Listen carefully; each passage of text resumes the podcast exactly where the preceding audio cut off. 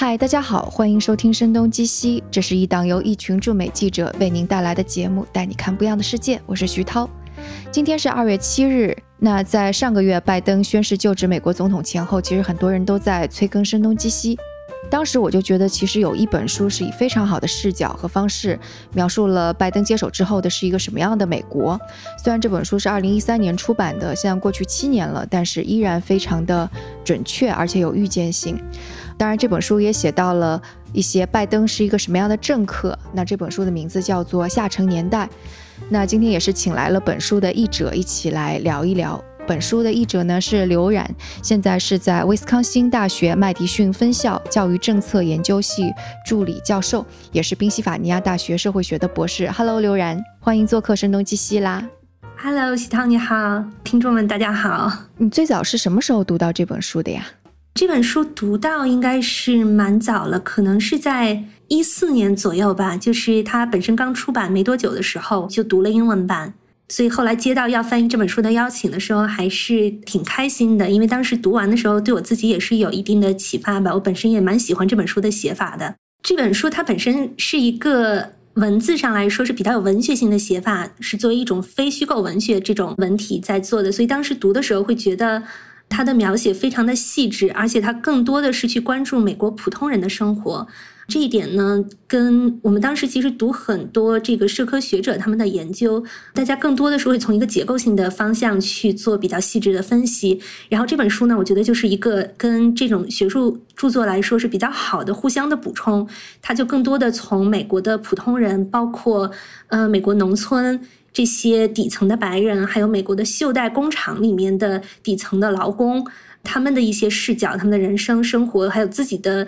生活中的每一个遭受的每一次挫折和每一次选择，我觉得这些非常细致的描写，都是当时对我的触动挺大的。嗯，另外它里面还有一些非常有意思的名人小传的部分，而且作者在描写这些名人的时候呢，都非常有一点点。讽刺的那种意思，基本上我们我们大家特别喜欢的一些人，包括奥普拉也好了，然后 J Z 也好了，对这些明星呢，作者其实都是带着一种反讽的那种那种笔触去写的。我当时读的时候也觉得，哇，这个这个人文笔很好，但是嘴很毒啊，就是这种感觉，所以也挺有趣的。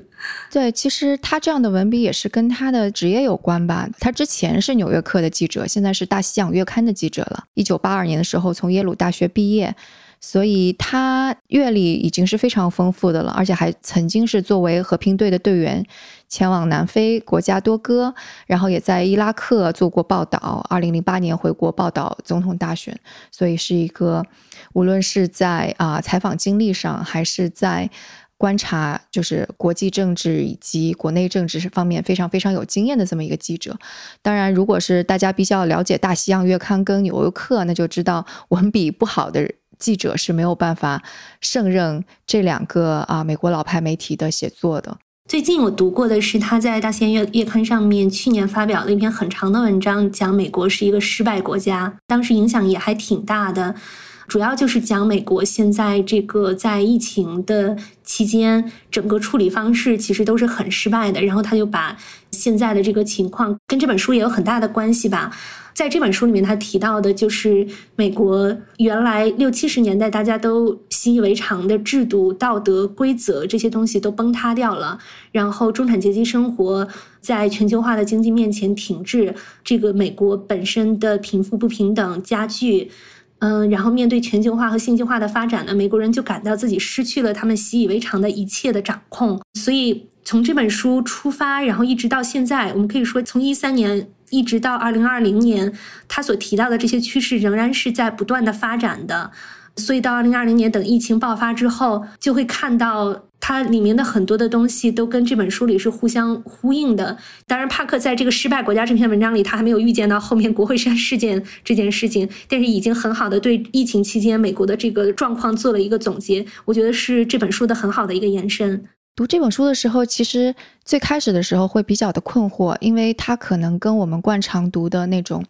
按照时间顺序一两个人就这么完整的把这个故事讲下来，其实是不一样的，甚至也不是那种非虚构学术著作当中会以逻辑取胜，就非常逻辑性的去分析，一点点抽丝剥茧的写下来。所以这本书在刚开始我读的前几章的时候，我发现是散落的，有点毫无头绪的不同的人的童年生活。当时我就觉得有点。有点难读下去，然后等到我读到大概是到第二部分，没有到第二部分，就差不多到开始危机显现的时候，给他们生活带来影响的时候，突然你就会感觉到巨大的吸引力，让你忍不住要想知道他们的命运究竟怎么样。然后命运真的会有命运弄人的感觉，他们的命运一次一次的被看上去宏大叙事的一些东西给抛向非常具体的深渊。所以，这个可能是我们在其他的著作当中是看不到的一些命运弄人的细节，但又很真实。我觉得这也是这本书的一个魅力所在吧。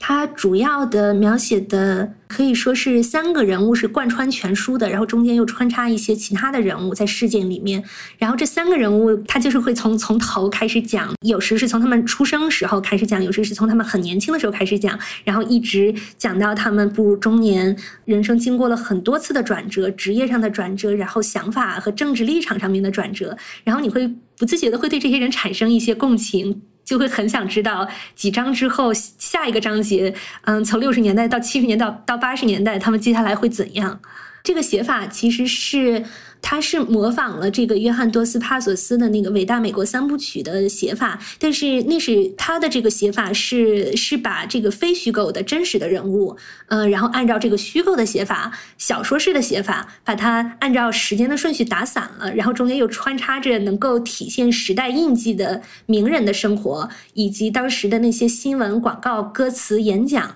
这样的一种拼贴的一张又一张。这个真的是一个非常有意思的题材，在读的时候，我觉得它可能是有一定的门槛，就是一开始会让人摸不着头脑，但是确实是会越读越觉得有意思的。对，后来我其实就没有按照顺序读了，因为它基本上是三个人加上一个城市的故事，我是按照就直接我去把他们每个人的故事都读完。在每章里边挑，然后在进行这样子阅读的过程当中，我就觉得啊，这个乔治帕克他是一个非常精巧的建筑师的感觉，或者有点像看博物馆，你可以采用不同的动线去看完一组展，但是你换一个动线，你看到的是另外一个东西，我就会觉得他有点像建筑师。后来我就是这样子的读法了。读起来也会觉得非常的惊心动魄。就第一种读法，可能就是你按照它本身的顺序读下来；第二种读法，可能就是我刚刚说的，呃，这种把其中一个人挑着他的整个经历看下来。我感觉还有第三种读法，那就是因为每一个时代其实都有它特定的危机。其实是可以围绕着这个危机，你去从不同的人的经历当中去挑，看不同的危机给他们造成一些什么样的影响。就比方说，其中这个书当中，在第三部分最大的一个危机应该是次贷危机。然后你会看到次贷危机，无论是对华盛顿的政客，还是对。美国北部的袖带的人，还是对美国南部地区的种植园的这些人，还有是弗洛伊里达的人，其实都产生了不同的但又非常相似的一些影响。所以我觉得这是这本书的结构，就只有是超级聪明的人才能够 构架出来，这是我的感觉。对对，嗯，我觉得也是。就是当时我其实翻译的时候，其实我是把这三个人的人生是先。听起来跳着把一个人先翻译完成，然后再跳到下一个人，是这样子做的。就是我后来的读法。对对，我自己也有一种被推着走的感觉，想要把这个人先拼完整，就是有一种在拼拼图的感觉。对，而且当时确实是对我对这个塔米这个人物特别有兴趣。他是生活在袖带地区的俄亥俄州杨斯顿市，它是一个钢铁小镇，曾经。后来钢铁厂关闭了之后，又开了呃汽车厂之类这种，但是就是一次一次的在这个破产的过程中，她作为一个黑人女工，为了自己和孩子的人生，不停的去克服这些困难，但是又一次又一次的被这个历史的浪潮给打垮，可以这么说。然后同时又遭遇了诈骗，各种，然后城市的衰败，导致她之前嗯的房产周围的居住环境一再的恶化。但是这个人物真的是给我很大的鼓舞，因为他是一个非常积极乐观，同时他是一个底层组织的参与者。他会参与当地的草根社区，试图从下而上的去解决自己的家乡遇到的问题。给我的鼓舞是非常大的，嗯，我觉得整本书来说都是比较灰暗的基调吧，可以说是非常悲观的一个基调，就是在描述美国是如何的下沉，然后一切一切的制度是如何的崩塌，然后所有的人是如何挣扎度日，嗯，但是塔米这个人物是很给我鼓舞的，当时就想赶快把这个故事翻完，想想去把他的整个的人生拼完，去看最后的落脚点是怎样。对，每次就是像塔米这个读完，我也是看，哎，下面居然没有了，我就很失落。而且我还记得，我当我读到说他们是试图在杨斯顿的破败的城市，就满是毒品，连蔬菜都买不到的城市里边，自己搭建出花园跟种蔬菜的园子的时候，那种感觉就会有你在看一个末日的电影，或者就有点像那个你记得皮克斯的那个呃动画片《瓦力》。它不是一个垃圾场，上面最后有一个小小的植物，对对，就是那种的感觉，就你突然一下子就被他触动到了，而且他又是一个非常能够影响到他人的人，甚至是就是他来呃 support，就是他支持到的一个女性，最后成为一个非常好的演说者，对对，甚至能够到华盛顿去做演说，我觉得这种的力量真的是灰暗基调当中的一丝希望的那种感觉。是是，我是觉得对于这些草根的社会运动，帕克本人他似乎是带着一种悲悯的一种态度去写的，是有一种审视的感觉。在在塔米的故事里还不是很明显，但是在讲到占领华尔街的时候，嗯，我觉得这种审视的感觉比较明显一点。就是帕克本人呢，也并不是说很支持，至少不是他自己不是非常热情的认为占领华尔街是一个真正的鼓舞人心的东西。我是可以感觉到他的这种自上而下的有一点精英主义的一种视角的。嗯，但其实我是认为华尔街的精神，占领华尔街的精神，到现在还是有在塑造美国底层社会运动的发展的。虽然帕克他在这本书里面呢，描写的是比较悲观的，甚至读到这个华尔街占领华尔街清场的时候，让人很有很强的幻灭感的。但其实我自己是是会对底层的社会运动抱有非常乐观的一种心态，还是觉得这是有可能来把美国破碎的社区生活重新粘贴起来，然后有可能自下而上的达成一定的改变。嗯，特别是今年这个佐治亚州的选举结束之后，他选出了佐治亚州的第一个黑人的参议员。这个事情包括两个参议员，呃，整个佐治亚州的翻蓝，其实我们后来也都读到一些报道，有讲到他是跟从深入到底层的社区运动，然后帮助选民去了解选举过程，去参与选举，这些运动是密不可分的。呃 我是觉得是是应该对他们抱有更强烈一点的信念。对，我觉得可能帕克他就是这本书也尤其让人尊敬的地方，可能他就是揭露出了。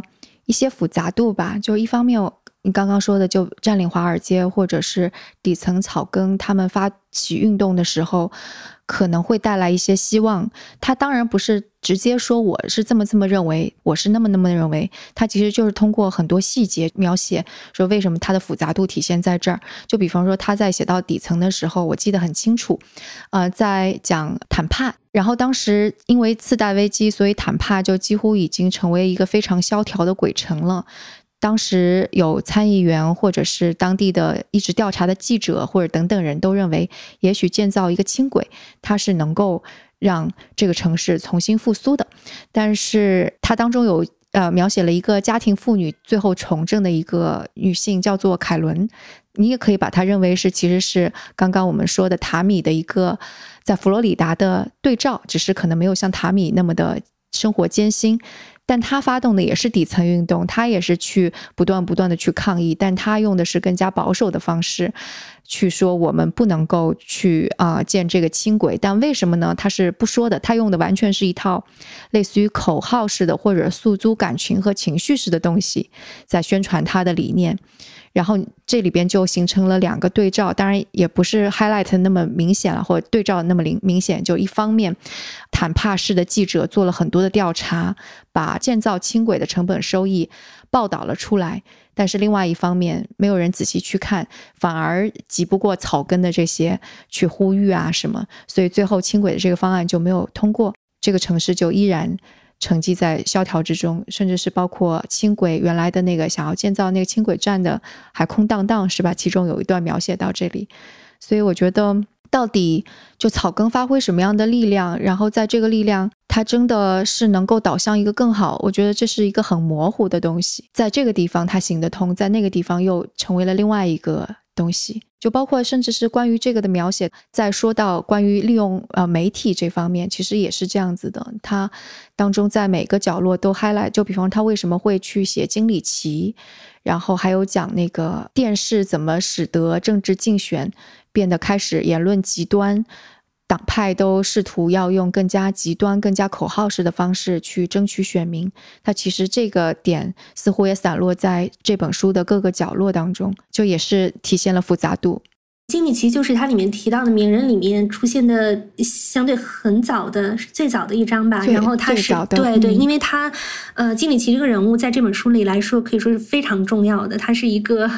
可以说，后面的一切一切的这个极化，帕克都是一定程度上可以追溯到他，是他把 帕克基本上是认为是经历起法嗯美国国会的各种斗争、两党之间的斗争的这个语言上面的极化是他开启的。基本上这一章就是在讲他是怎样的把政党的斗争变成了全面战争，然后设计了一整套的一整套的话术吧，把所有正面的词汇跟自己的党派联系起来，负面的词汇跟对方联系起来，然后只要把负面的词汇拼凑一下，拼凑出完全没有意义的句子，但是像石头一样丢向对方，选民就会跟着跑。这个描述非常有趣，然后它里面也给出了一些例子，就是怎样的把这些词拼成完全没有意义的句子。但是你去想一下，就会发现，哦，这些真的是现在新闻上会听到的句子，就是大家都不把对方。的真正的理念也好，政策也好，当做一回事，然后完全是这种虚空中的互相攻击，然后这就是美国政治极化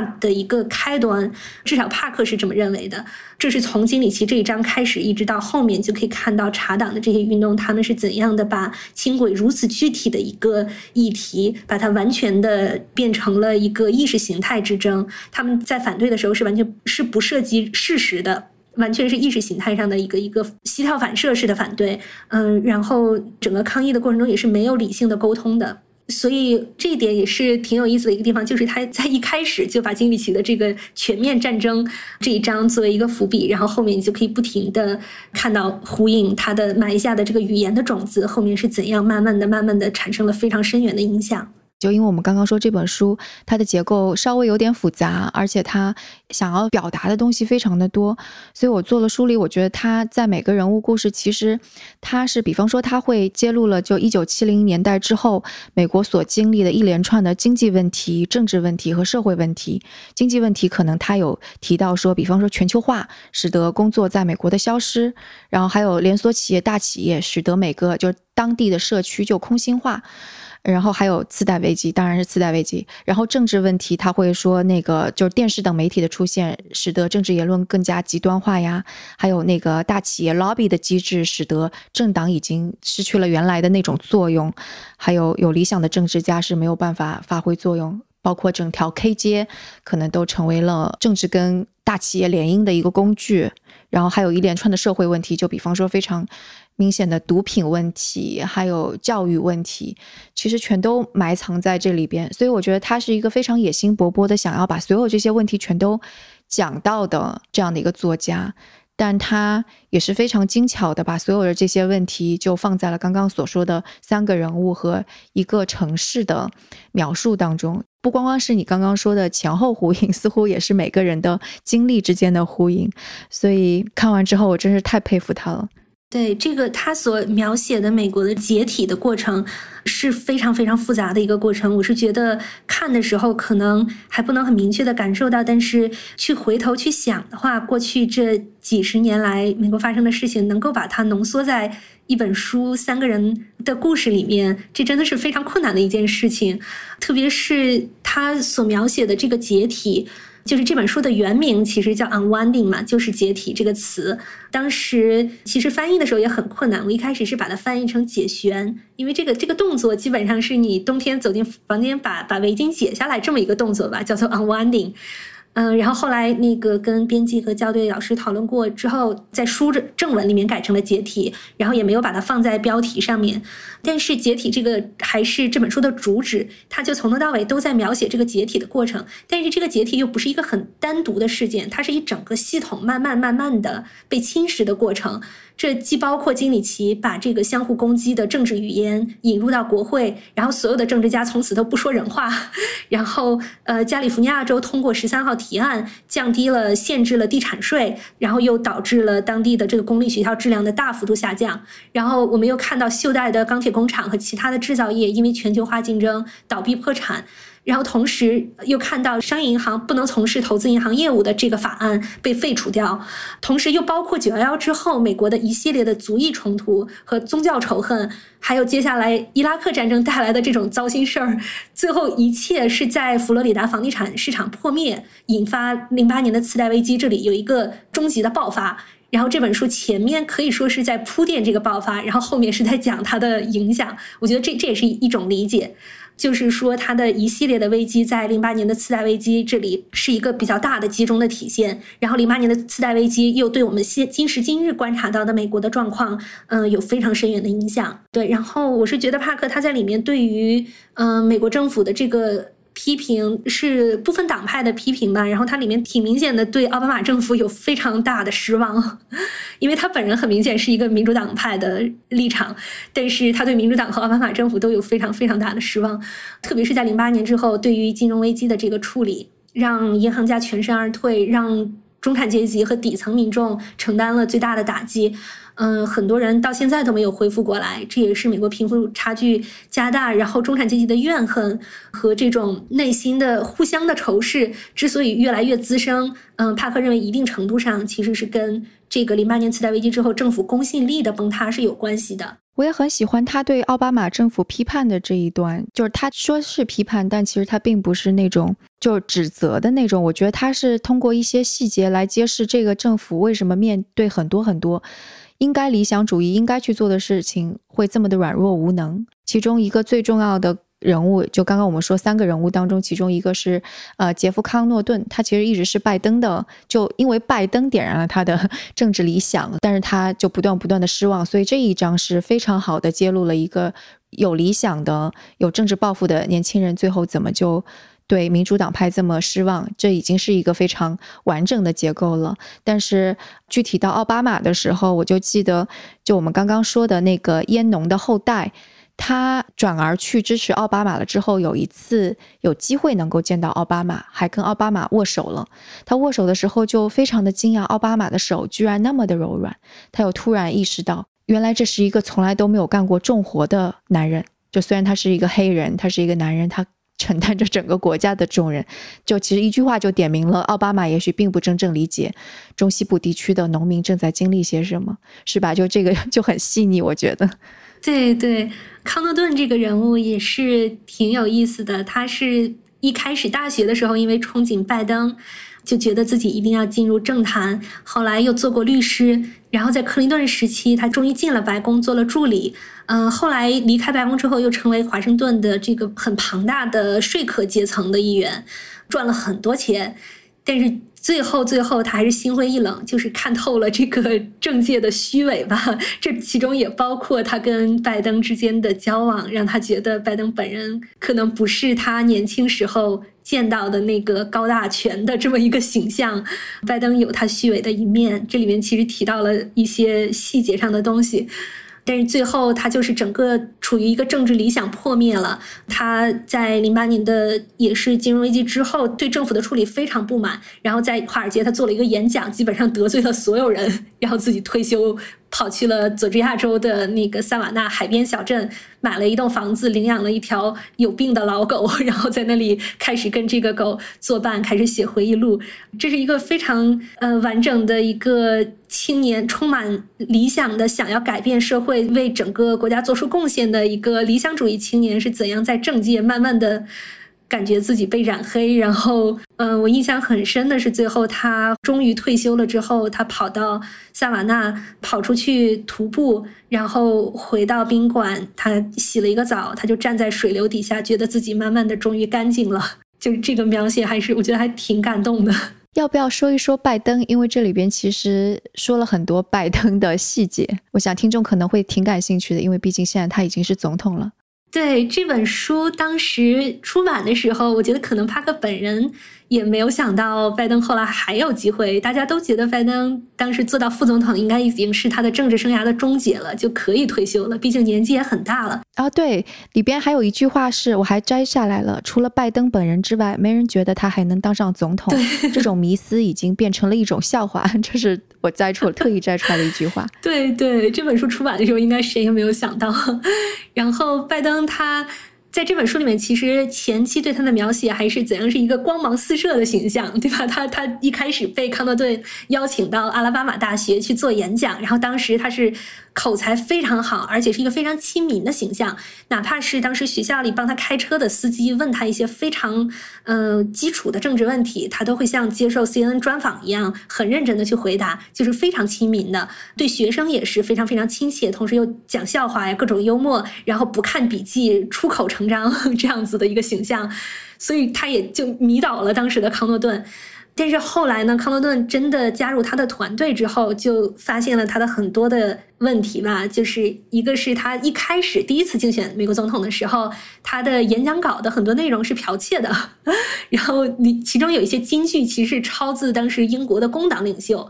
包括里面描述到说自己的祖先有有煤矿工人之类这样子的描述，但其实是给照搬的其他人的演讲内容，但他自己其实并没有这样的经历。嗯，然后这个丑闻当时发酵起来，再加上一系列的其他的压力，他就不得不退出了竞选。但 其实这些污点呢？到今时今日的美国政坛已经算不上什么污点了，但是当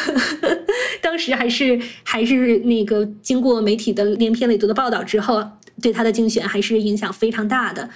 再就是后来怎么讲，就是让让康顿本人很失望的一些呢，就包括拜登私下里脾气很暴躁，很难相处，经常说脏话，特别是对自己的下属非常的不尊重，嗯，记不住下属的名字啦，然后称呼下属的时候经常的讲脏话，满口脏话。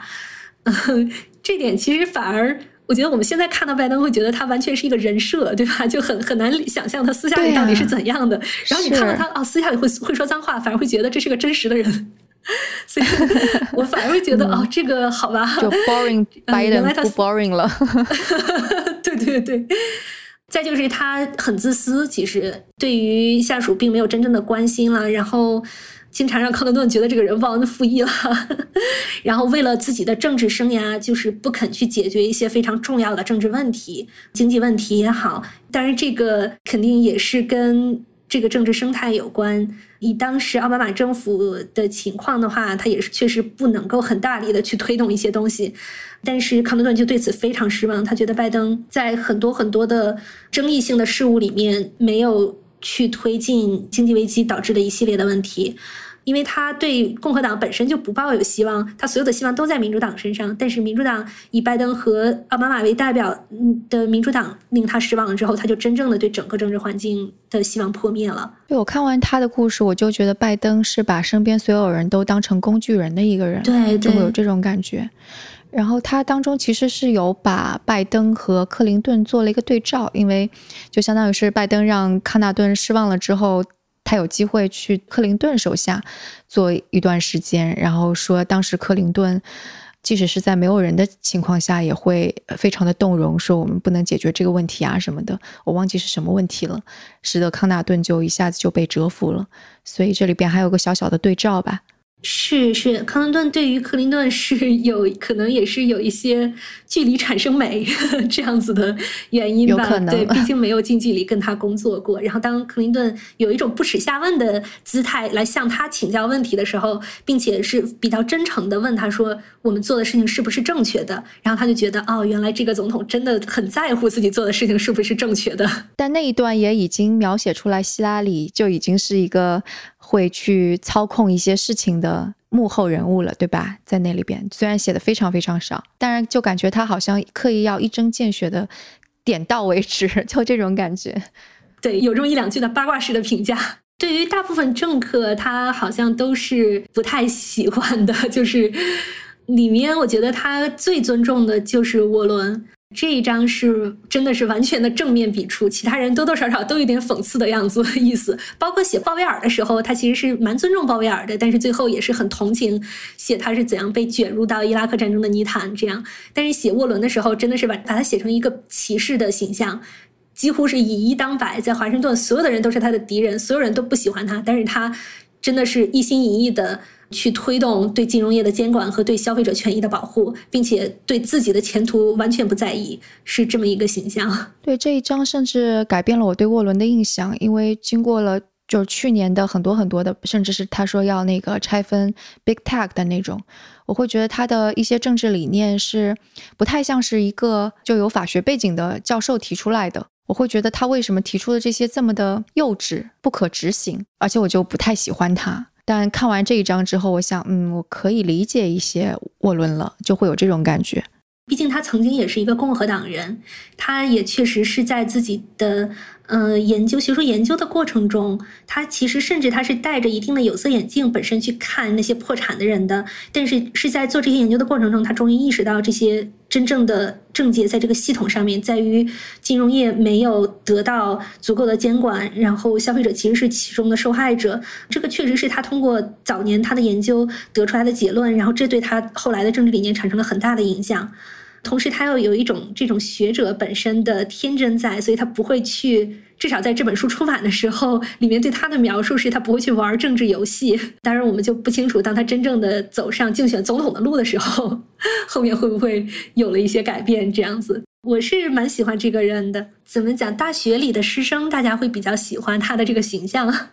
就感觉跟他比较贴近，有有这种感觉。我们其实有一个网站可以查到，呃，就是你输入一个地址，你就可以知道你的邻居有没有给政治人物捐过款，因为这些东西都应该是公开的。然后我去查的时候就非常有意思，就是我们学校附近给沃伦捐款的比例非常高，远远高于给拜登捐款的比例的。这本书当中还有一个人物是我非常好奇，你翻译完了感受的，就是那个 Peter Thiel。当然他不没有把他的名字像其他人一样列在目录当中。就每次要讲到他的故事的时候，都是用硅谷来作为标题，但他整个的其实讲的就是彼得蒂尔，彼得蒂尔的故事。所以彼得蒂尔，如果是听众比较熟悉硅谷的话，就知道他是一个相当于是非常了不起的创业者跟投资人，然后也是大放厥词了，说大学生就是应该辍学去创业。他跟 Elon Musk 是好朋友。并且他其实也是很少数的，在最开始会支持共和党、支持特朗普的，就硅谷的这样的人，就反正他是个异类吧。所以你你翻译他的故事的时候是什么感觉？因为我刚好是在翻译这本书的过程中毕业，然后搬去硅谷住了一段时间，然后就感觉自己的真实生活和翻译的这几个章节里面产生了很多的对应。我在硅谷生活的时间非常短，但是我是觉得那里有很多像彼得蒂尔这样的人。就一方面，他们真的是非常天才、非常聪明，他们总能抓得到机会；但另一方面，这会让他们觉得人的一切都应该靠自己。这就是为什么为什么蒂尔是一个非常纯粹的自由意志主义者。他们无法理解底层的痛苦和底层遭遇的系统性的障碍。他们认为人是可以靠自己成功的，这个是他们一切理念的源泉。当他得到了一切之后，他的事业成功、财富成功了之后，他最关心的就是自己能活多久。嗯，所以是，对我们看到加州其实非常火的一些产业，就是各种的有机食品、健康食品、昆布茶、健身 这种东西都是非常的流行的。然后有钱人嘛，总会搞到一些匪夷所思的玩法。还有当时也有一些硅谷大亨被爆出来跟年轻人换血之类的，后来还。就是被 HBO 拍进了那个电视剧《硅谷》这些桥段，讲的就是他，我觉得，对对，就完全是就是他这种人可以做得出来的事情。当一个人真的是又聪明又有钱，但同时又很自私的时候，你就可以看到他他会搞出什么样的事情来。同时，它里面还描写到，就是第二，因为他鼓励大学生创业嘛，他觉得大学生不需要读完拿到学位，同时他就自己搞了这么一个奖学金，鼓励大学生来。把点子带过来，给他做一个呃演讲之后，他就可以给你钱，然后你可以退学这样。然后在这段描写里面也非常有意思，你就可以看到这些年轻的大学生他们是怎样早早的就学会了用一些非常华丽的大词儿来包装一些非常无聊的点子，但是就可以看到他们对于社会里面真正的问题也好，不平等也好，我是看不到有这个关注的。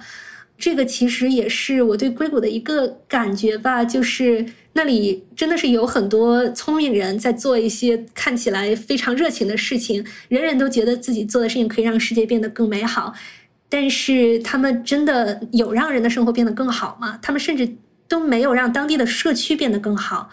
硅谷的公司跟当地社区的联系非常淡漠，我觉得是公司对于当地带来的影响很大程度上是负面的。嗯，对于房价的影响，还有对于交通的影响，这些都是很负面的。公司里面光鲜亮丽，但是外面真正的生活在这些社区里面的不是程序员的人，他们的生活就会变得很困难。就像我当时在硅谷，我觉得打车遇到的网约车的司机，跟他们聊起来的时候，就会发现他们很多人都是十几个人在湾区合租，因为实在是太贵了，生活成本太高了。他们自己的家在开车要几个小时之外的地方，可能很久才能回一次家。然后同时，湾区又是。这个帕克里面也提到《美国大城市的死与生》这本书好多次，嗯，然后湾区就是他最不喜欢的 这那种城市规划模式，你必须要开车，然后所有的地方都是原子化的、零散的这样子的，人人住在郊区，然后是没有一个城市街道这样的存在的，或者说非常非常少。我们可以在街道上遇到其他人，可以有一个沟通交流的过程，基本上是不存在这样的地方的。所以，真的是我当时在硅谷生活的时候，在湾区生活的时候，就觉得哇，这本书里描写的东西，真的在日常生活里面也能看到。包括那里面的十三号提案，讲到房产税很低，然后公立学校得到的拨款很少，然后教育的不平等就进一步的加重这些问题。然后就是像彼得蒂尔这样子的人，其实他是很典型的特朗普支持者。我们其实觉得硅谷科技大亨，嗯，里面支持特朗普是一个异类。但是呢，这个有钱人 支持特朗普其实并不是什么异类，他反而是一直以来其实是共和党的一个固定的支持人群。只不过特朗普崛起之后，我们把太多的眼光放在了底层白人身上，我们忘记了这些人。基本上忘记了啊！其实这些真正有钱人，他们还在支持共和党，他们会捏着鼻子、闭着眼睛去投给特朗普。然后蒂尔其是这样一个代表，我觉得这也是挺有意思的一点，就是帕克在选择呃里面的这些代表的时候，并没有聚集过多的眼光，聚集在那些底层白人是如何受到剥夺，并且转向右边的。他将蒂尔这个人的人生又把他去讲了一遍，并且把硅谷的整个发展过程跟他的人生交织在一起讲了一遍。嗯，我觉得他是在提醒我们，就是还是共和党支持者里面还是有这么一批人。或者我觉得他整个在人物挑选方面，他就是避免去采用大家都已经觉得理所当然，或者是 stereotype 就已经固化了的那种形象。比方说，他一定要选那个就是南方的，看起来是在一堆共和党铁定选民当中的 一个民主党派，或者是像 Phil Till，他是一在就是深蓝州的这么样的一个共和党人。我觉得可能这是有他的刻意在里边，甚至我当时就在想，他既然已经批判了那么多的类似于就华尔街呀，还有带来次贷危机的这些贪婪的，就是啊金融行业的人，但他没有挑这样的人，他恰恰是去挑了一个硅谷的人，但这个硅谷的人看起来是具备了很多，说是要给大家技术带来更多福利，但却最后没有。我觉得。他在挑人选上面应该是经过很很深思熟虑的思考的吧。而且像我们之前一直会说硅谷是一个 bubble，这本书在写到硅谷这里的时候，的确是给我觉得它营造出了一种 bubble 的感觉。因为你无论是去看其他的一些人物，你会觉得他们之间的经历有着千丝万缕的关系，对吧？当次贷危机到来的时候，可能佛罗里达的人和在华盛顿的这个政客受到的冲击是一样的，或者是。都会有失业，其实都是由全球化带来的一大波的浪潮，会涉及到美国的各个州。你会觉得他们的命运其实是联系的，但一旦写到硅谷的时候，你就觉得 P. O. T. 虽然他不断的说他在思考、思考、思考，但他思考的东西跟硅谷之外的东西完全没有任何的连接。就真的是一种 bubble 的感觉，然后甚至是在写到那个二零零八年之后，他去参加达沃斯，说他再也不要地位了，他要去思考一些别的东西。当时我就在想，嗯，他接下要来想一些什么更加重大的东西，他要想，而且就是还浓墨重彩的说，民主正在损害资本主义。然后我就等着看他究竟要怎么去阐释，想出了一些什么样的东西。结果转而就说他去投资翠鸟，就是一个能够让人活得更久的。然后我就觉得啊，天哪，好割裂啊，真的好 bubble 啊，就这种感觉。对对，这一点就是其实是从他。嗯，描写他的第一个章节就是第一段就在讲说他六岁的时候吧，然后第一次知道人是会死的，从那时候就其实也算是一个伏笔，就是他之后的一切一切都到手之后，最关注的就是怎样能让自己活得更久，最恐惧的就是死亡，他关注的就是自己的人生自己的命运。嗯，然后他虽然会挥斥方遒，里面也描写他跟他公司的其他人，他投资基金的其他人开会的时候，会去讲这个国际形势也好。呃，能源发展前景，还有日本的政治体系，但是一切的一切都是要落脚到我们是要做空还是要做多？怎么赚钱？对对对，这就是他们 所想的一切的东西。就当然，我觉得这里肯定有帕克他自己，就他肯定是不会非常明白的把他自己的观点表现出来，但他其实是把所有他的观点都糅合在他写的所有的细节当中。我估计 p u t i l 看到他写的这段也会非常的生气，就说不定换一种写法，也许可能 p u t i l 就不是他所写的那种人，或者那个沃伦，他可能也会有另一面的出现。但是我感觉他基本上已经是能够把更加复杂的这种复杂度包含在他写的这本书当中了。对，我是觉得作者本人是把自己的立场藏起来的，但是又因为他对于这些人物都投入了一定的情感，所以就时不时的你可以看出来，就能流流露出来他对每一个人物的态度，然后你就可以猜测出来他的立场。但同时他又是又是在努力的去藏起来，而且对于他举出的这么多这么多的问题，他都没有明确的说给一个答案，他认为应该的解决方案是怎样的。嗯，所以一直读到最后，就会就会觉得越来越悲观嘛。每一个人在尝试，每个人似乎都多多少都在碰壁。有的人最后就彻底的失望了，有的人还抱有希望。但是作者是怎么想的呢？作者认为美国还有救吗？接下来的解决方案应该是怎样的？我们其实是没有一个答案的。所以这本书本身也不是那种社科著作，并不是说我们真的用足够的证据给你分析和指出症结，然后提出政策上的建议，就它是没有这样一个目的的。而且他举出的其中的一些问题呢，包括像像全球化这样的问题，那他的解决方案真的就是像迪恩普莱斯提出的这种社区经济自给自足吗？这不就是我们所说的内循环吗？真的，它可以解决到全球化浪潮之下的资本主义国家的失业问题吗？嗯，然后普莱斯提出的生物柴油真的是能够打击到石油巨头吗？这个其实书里面到最后也没有给出判断。然后我还是觉得这本书对于少数族裔的描写其实也还是不太够的。可能帕克本人因为毕竟也是一个白人男性，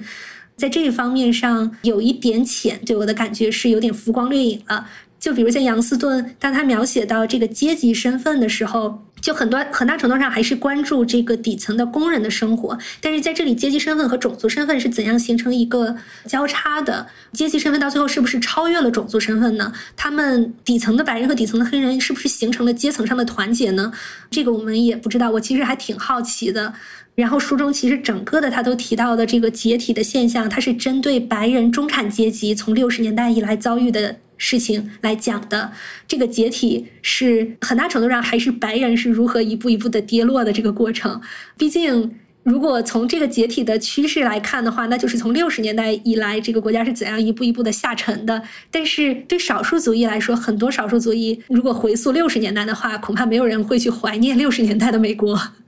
嗯，所以这本书它也有它的一些，在这个复杂度里面，我是觉得。我们是可以从各个角度去看，然后也可以去批判性的去看这本书。对，作为译者，我肯定不是跟作者有一个百分之百的同意的这么一个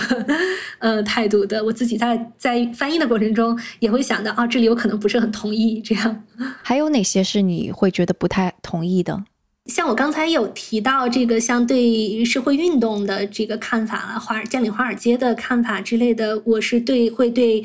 呃，这些运动的看法更乐观一点，也相对去帕克这种精英主义的审视呢，我会觉得更应该去从中学到什么。他的，我是觉得占领华尔街是一个很突破性的事情，然后里面有很多很多之后的社会运动受到影响的部分，也有很多新的技术也好，或者说动员策略也好，是对之后的社会运动都有影响，包括其他国际上的社会运动都是有很大的影响的。在这里面，当然帕克他是。整个的把视野都聚集在华尔街，所以他并不会提到之后的更深远的影响，包括对其他国家、其他地区的影响。但是这可能也会让一部分读者就是有一种不必要的幻灭感，就觉得啊，占领华尔街彻底失败了，他什么也没有达成，那么草根的运动是不可能有任何成果的，可能会有这样一种感觉。呃，就面对强权、面对警察，我们是完全束手无策的。但其实不一定是这样。哦，你会比较乐观，当然我对这一点 我是比较悲观的。就比方说那个最近的那个 GameStop 的这个事情，其实也是一个草根的对抗，但最后能改变什么吗？不觉得。嗯，哎，对 GameStop 这个事情，我就实在是不了解，就是具体到底是怎么回事。我作为一个金融白痴，在这方面实在是对。呃，如果有想要了解这个事情是怎么回事，可以去听我们另外一档节目《硅谷早知道》，我们做了两期 bonus，请来了亲历者，然后也请来了就是专门的金融从业者，我觉得分析的还蛮好的。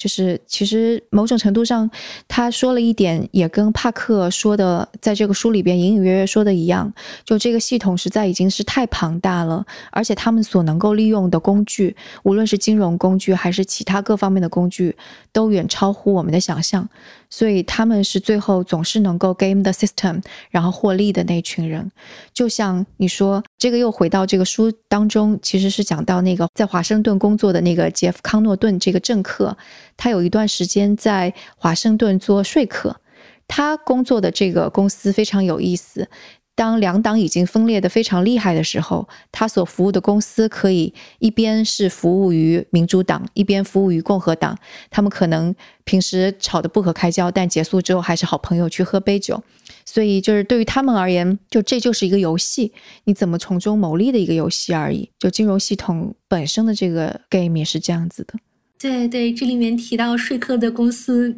那两个合伙人吧，在总统大选夜的时候，其中一个人陪着共和党的总统，另一个人陪着呃民主党的总统候选人，在各自在两边的 party 上面，就等着最后的结果出来，不管谁赢了，他们照样赚钱。就是突然想到那个，因为这里面对于精英阶层的这个批判是很明显的，嗯，特别是。不管是民主党还是共和党的，就是只要是精英阶层，我觉得帕克对他们都是带着一种想要揭穿他们的虚伪这样的笔触去写。其实我我自己也有一些类似的一一些失望的地方，就比如我在读博士的时候，我们的博士生想要搞工会。然后当时我们学校就是无所不用其极的去打击这个工会的组建过程，我当时真的是感觉非常幻灭的，因为这个学校本身是一个非常蓝的，理论上来说应该是非常进步主义的一个学校，但是当他打压起工会的时候，这个手段真的是，呃，让人真的大跌眼镜，当时的感觉，所以那时候也也就认识到这个支持民主党的也好，这种。精英阶层当他们的权利受到威胁的时候，他是如何会利用自己的财富和权力去打压这个底层的组织者的？会用什么手段呀？我还挺好奇的。包括学校开会的时候，他们会呃有意识的不去通知这个工会的组织者，就是一些非常重要的本来应该是公开的会议，他会。或者说是故意通知你一个错误的地点，然后之后突然就改了地点和时间，但是不告诉你。包括他们会有一批会去组织一批学生来反工会，这个事情真的是 让人让人觉得匪夷所思。就是组建工会是有动力去做的，但是怎么会有一群人如此积极的出来反对工会的组建呢？就称之为工贼。对对对，已经用了很久的一个策略。对对，然后包括他们花很多钱去雇非常有经验的反工会的律师，然后学生这边自然是没有这个财力的，到最后整个事情就不了了之了，工会的组建也没有成功，而且包括当时学校里的老师呢，对于这件事情呢。有一部分老师是真的非常支持的，但也有一部分你会觉得像社会学的老师应该比较支持，但反而我们没有得到足够的研究这方面的教职工也好，嗯，研究社会运动，我们本身这个系的社研究社会运动的人不多，但是你会觉得社会学系本身是应该是是一个非常左的系。但是支持的老师也没有那么多，对，当时多多少少就觉得，哎呀，这个毕竟当威胁到你自己的时候，当你真的有一头牛的时候，你就会嗯想要去去保住某些东西，然后就不太去关注底层的这些组织到底在遭遇怎样的情况了。包括讲到那个次贷危机出来之后，大家都期待奥巴马政府是会严惩这些华尔街上的这些犯罪分子，但是问题是他们恰恰是持有那个 lobby 工具的人。而普通受到损害的这些人是没有 lobby 工具的，所以最后没有任何人受到惩罚，有牢狱之灾。其实讲的也是这样的一个过程。对对，是的。有没有哪些观点是你还之前没有想到的，但是他在这本书当中有提出来的吗？嗯，我觉得他对于相对于格拉斯斯蒂格尔法案是非常有很大的篇幅去描写它。嗯，我之前其实对于这个法案有一定的了解，但是我并没有意识到它的重要性吧。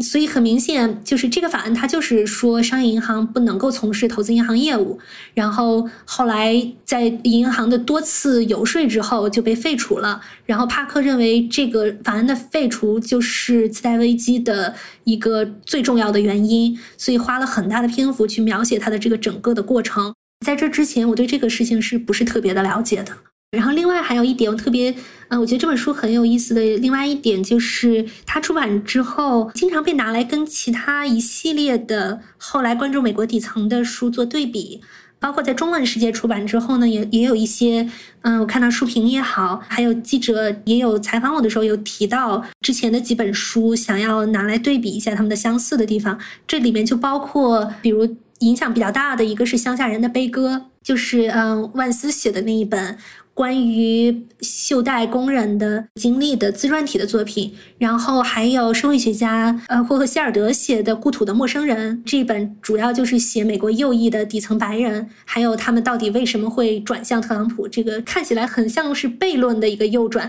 因为一直以来我们都觉得底层应该是支持更多的福利、支持左派的这个立场的，但是后来。这个底层白人转向特朗普就变成了一个困惑嘛，所以学术界和媒体界就出了很多的书想解释这个问题，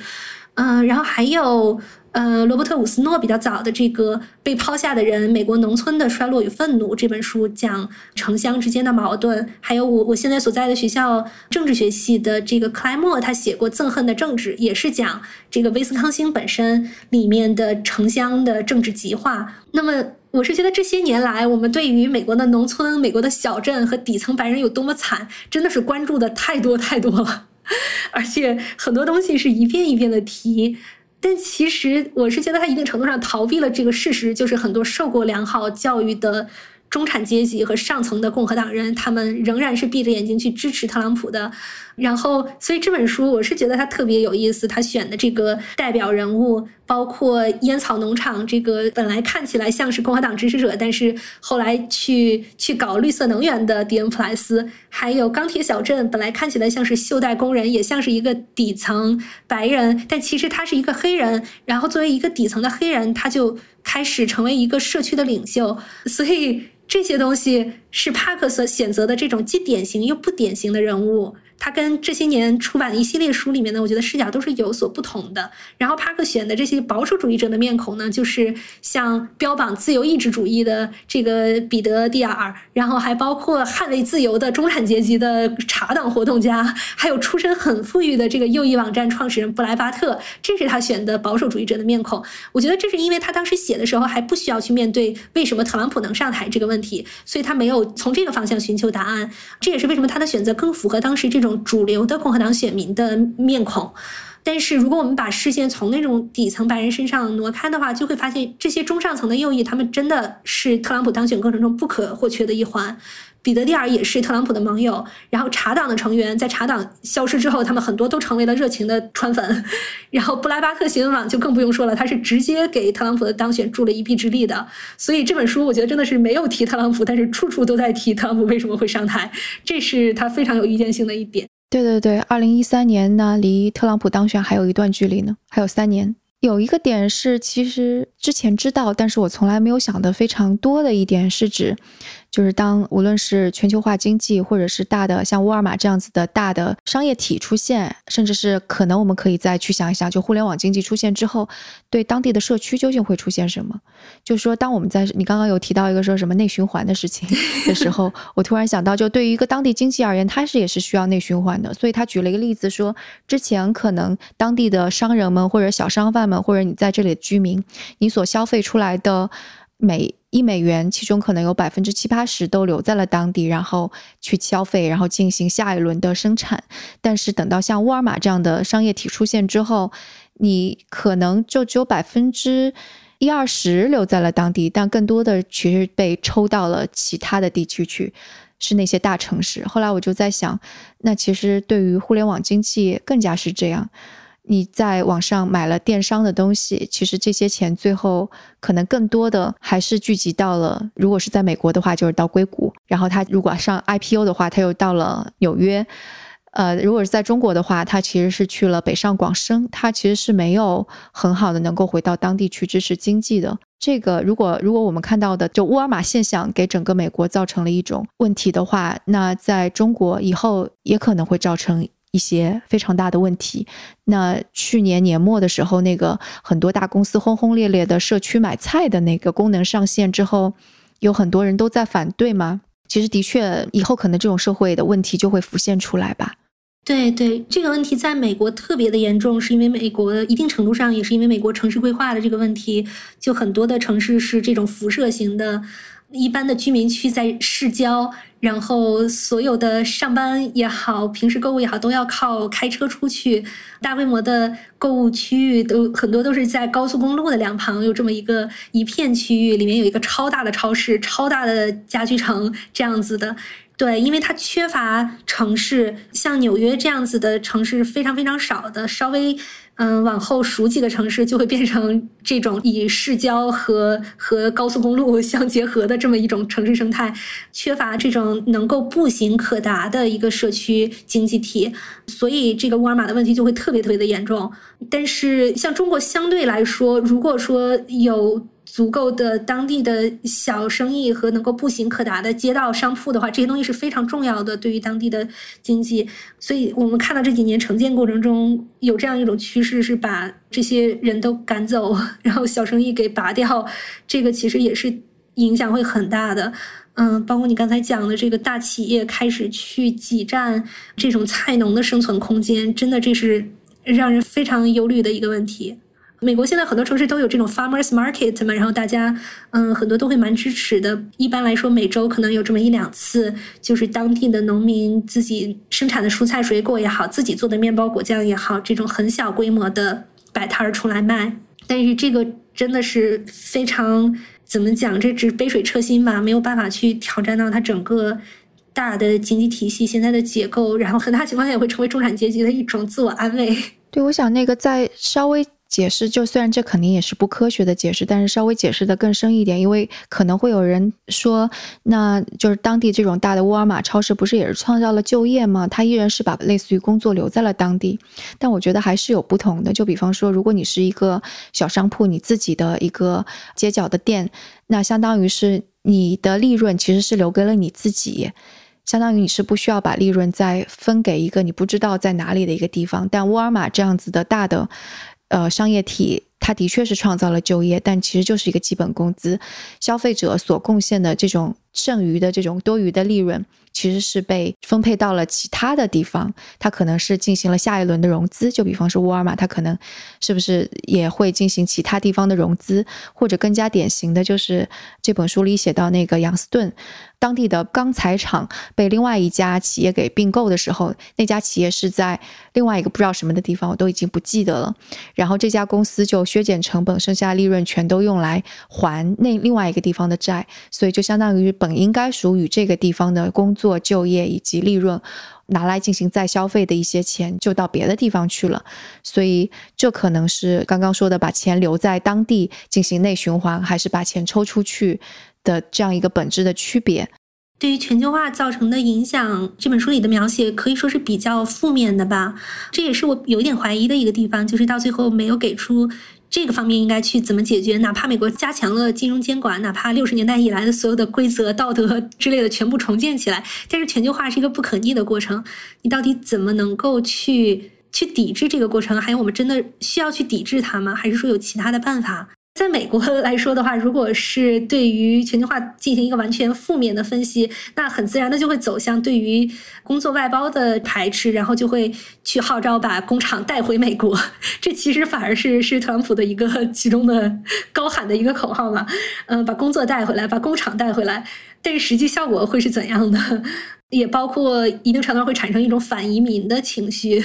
哦，还有一个问题，因为我看到它的目录上其实是分成了三个部分。第一个部分是有标题是一九七八、一九八四、一九八七、一九九四，一直到二零零三。第二部分只有二零零八，第三部分是二零一零和二零一二。就这个，你觉得它为什么是分成这样三个部分？就这个年份它是怎么区分的？我的理解就是第一部分讲的那个就是铺垫一切的解体的这个过程。嗯，和就是到最后到零八年一切爆发之前的这个条件，然后第二部分就是关注的零八年的整个次贷危机的爆发，呃，然后第三部分讲的是次贷危机它的影响。啊，OK，所以就相当于是他浓墨重彩，二零零八是他觉得一个所有爆发的关键节点。对对对，我的理解是这样，就是我就觉得这是理解这本书的另外一种方式吧。前一半讲呃引向次贷危机的条件和铺垫，中间描述次贷危机，后面讲次贷危机之后，呃美国的社会受到了怎样的。呃，深刻的影响，这里面就包括布莱巴特新闻网的崛起啦，然后呃，伊丽莎白沃伦她的这个故事啦，然后呃，坦帕之后到底在追溯次贷危机的责任者的时候又做到了什么？然后奥巴马政府在这方面到底是怎样让民众失望和让那个有政治理想的人失望？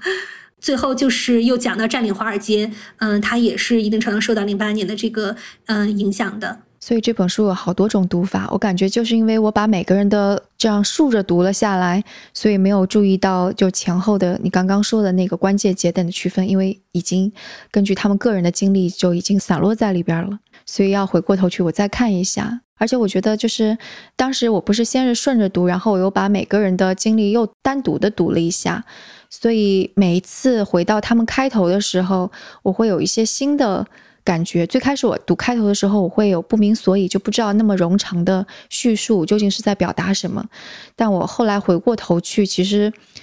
他就是想要构造一种。当时即使是，呃，很普通的家庭，也还是有荣光时代 的那种感觉。就比方说那个迪恩普莱斯，他的父亲是一个非常暴躁的人，但是其实也能够轻轻松松，日子过得还不错。然后包括那个刚刚说的，呃，袖带的黑人女工塔米托马斯，就即使他的奶奶是帮别人帮佣的。但也还能够抚养一大家子，而且好像伦理的这种那个职责的那种美国人精神也都还在吧。所以我觉得后来我就明白了为什么他要这么去写，就是最开头的时候要花这么多的笔触去写那一段时间。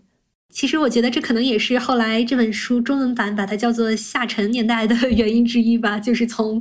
呃最高点开始写，然后后面就是一步一步的怎样沉下去的过程。诶，所以关于这个书名，你们有就刚刚你稍微解释了一下，但后来有不断的反复的推敲吗？我是一开始对于就是 unwinding 这个词，我就困惑了很久。我基本上整本书都翻完，然后这个词在书中一直是以原文存在的，就我碰到它就先不翻。然后后来又想了很久，然后交交上去的第一版还是把它叫做解旋，对，然后大概是解旋还是太抽象吧。就很难想象这个动作，对，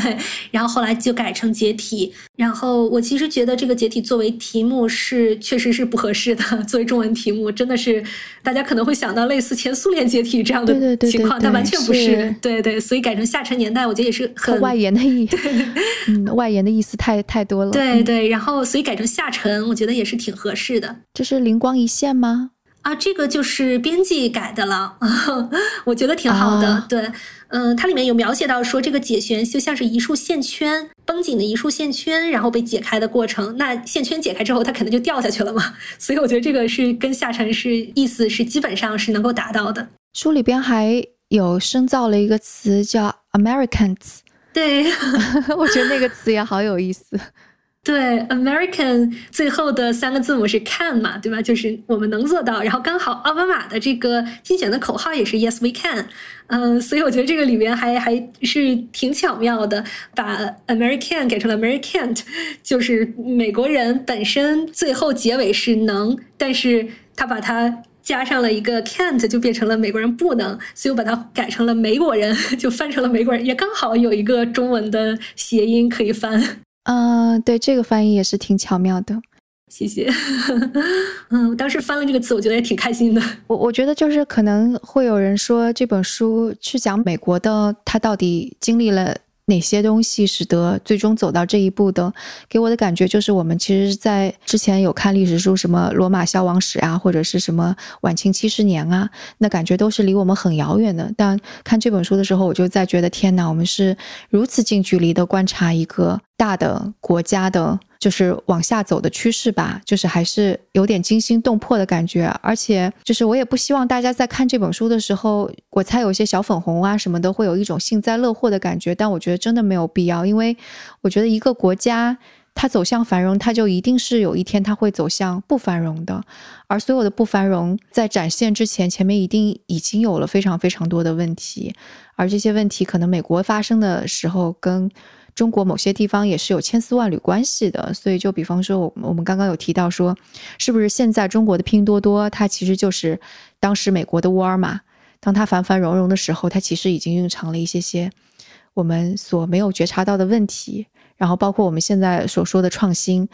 就跟硅谷所说的创新是一样的，它究竟带来的是整体的财富呢，还是只是带来一个区域性的少数人的财富？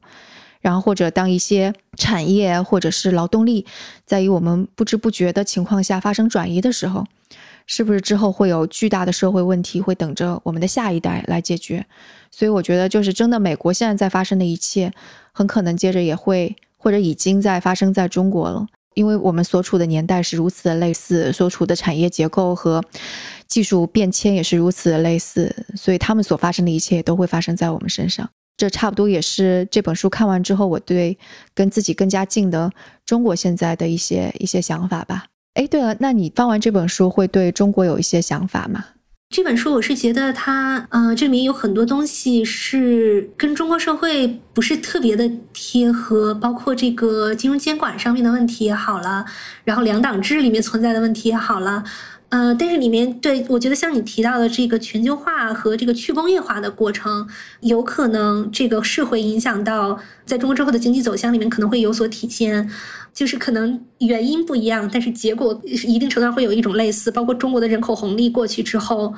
会不会出现一个经济下行的过程？然后这里面曾经的受益者会不会就会出现这种生活一路走下坡路，或者说中产阶级的生活停滞，底层的生活也越来越困难，然后贫富差距加大？这个我们已经看到了。那么这个过程中会不会出现人与人之间的进一步的极化？尽管我们的政治条件是不一样的，但是我们也看到中国也也会出现这种语言上的极化的情况。在很多的社会议题里面的讨论里面，就会互相的攻击、互相的扣帽子，然后就会变成语言的虚化。很多东西，